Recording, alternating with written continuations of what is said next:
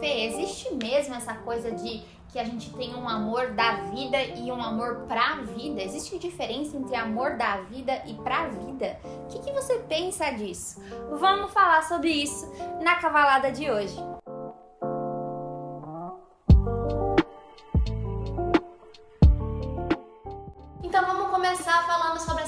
Questão amor da vida e amor pra vida. Me perguntam muito sobre isso. Fê, existe um amor da vida e amor pra vida. O que, que querem dizer com isso, né? Um amor pra vida seria aquela pessoa para você passar a vida, aquela pessoa legal que vai estar do teu lado, que vai te acompanhar. Mas o amor da vida seria aquela paixão que você sentiu, que foi algo muito intenso, mas que não deu certo, porque a pessoa foi para outro país ou a pessoa te deu um fora, mas você continua com aquele sentimento enorme pelo outro. Então, questão de amor da vida, nunca amei ninguém como essa pessoa, nunca mais vou amar ninguém como eu amei essa pessoa do meu passado.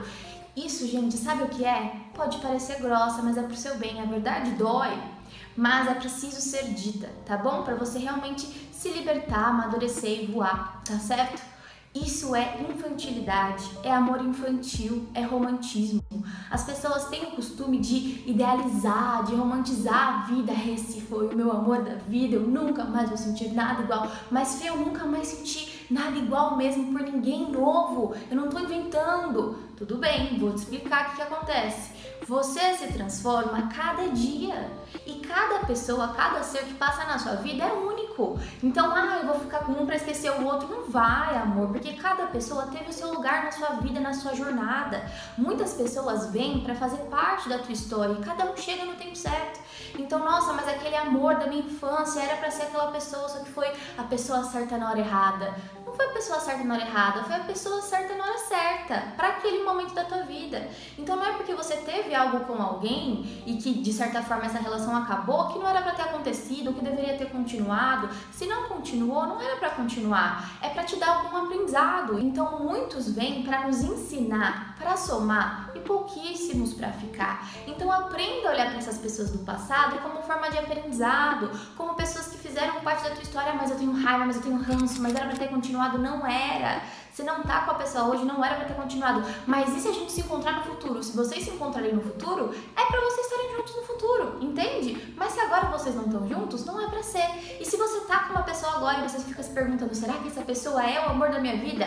Para com essa pergunta infantil. Existe amor da sua vida? Sim, existe. E é você unicamente você. Então, hoje eu penso o seguinte: existe amor da vida e amor para a vida? Sim, existe. O amor da sua vida é você. Amor para sua vida? A pessoa que durante a fase que você está vivendo faz sentido estar do teu lado. A pessoa te incentiva a você se elevar, a você evoluir, ela incentiva a sua evolução, ela te apoia, ela tá junto com você, vocês compartilham disso. Ah, Fê, mas só o apoio, só a parceria é suficiente? Não, claro que não. Precisa ter afeto também, precisa ter demonstração de afeto, precisa ter o carinho, precisa ter a atração. Ai, Fê, mas essa pessoa super me apoia, super carinhosa comigo, mas eu não tenho atração por essa pessoa. Complicado, né? É um pilar da relação, sim, a atração. Ai, Fê, mas eu sempre preciso ter muito fogo e muita vontade de fazer sexo? Não. Cada pessoa funciona de uma maneira diferente. Tem pessoas que têm mais vontade, mais apetite sexual e tem pessoas que não têm tanto apetite sexual assim e tá tudo bem. E você precisa sempre ter muita vontade. Nossa, porque as pessoas vivem comparando com o início da relação, né, gente? O início da relação é o quê? É paixão, é fantasia. Você tá ali, você quer conquistar a pessoa, você tá naquela fase da conquista. Então você vai ter mais desejo, mais atração mesmo. Só que conforme vocês vão mantendo a relação de vocês, aquele fogo todo do início, ele vai embora mesmo, é normal.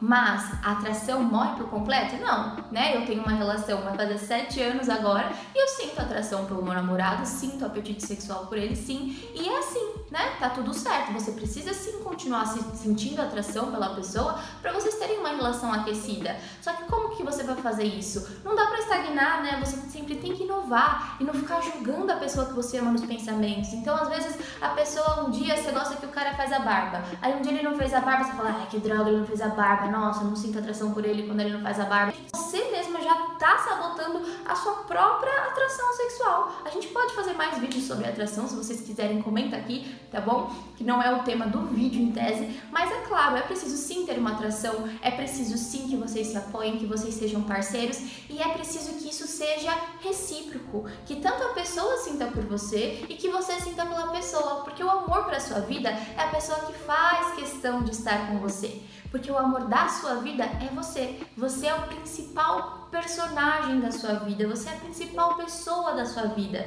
E se a pessoa que está do teu lado, se a pessoa que você está desejando não faz questão de estar tá com você, não faz sentido o seu amor para sua vida. Se a pessoa não faz questão de você, não faça questão dela. Você está deslocando o amor da sua vida para uma pessoa que está fora, quando na verdade isso tem que estar tá dentro.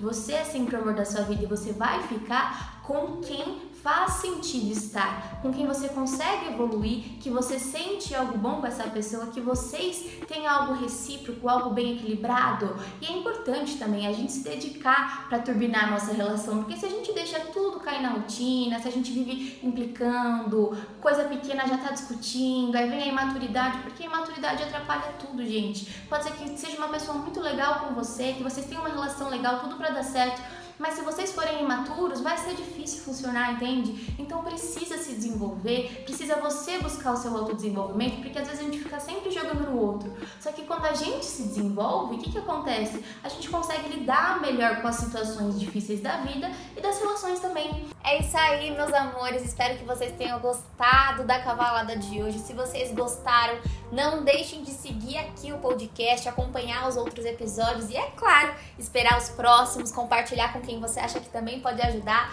A gente se ajuda e voa juntos, tá certo? Beijão!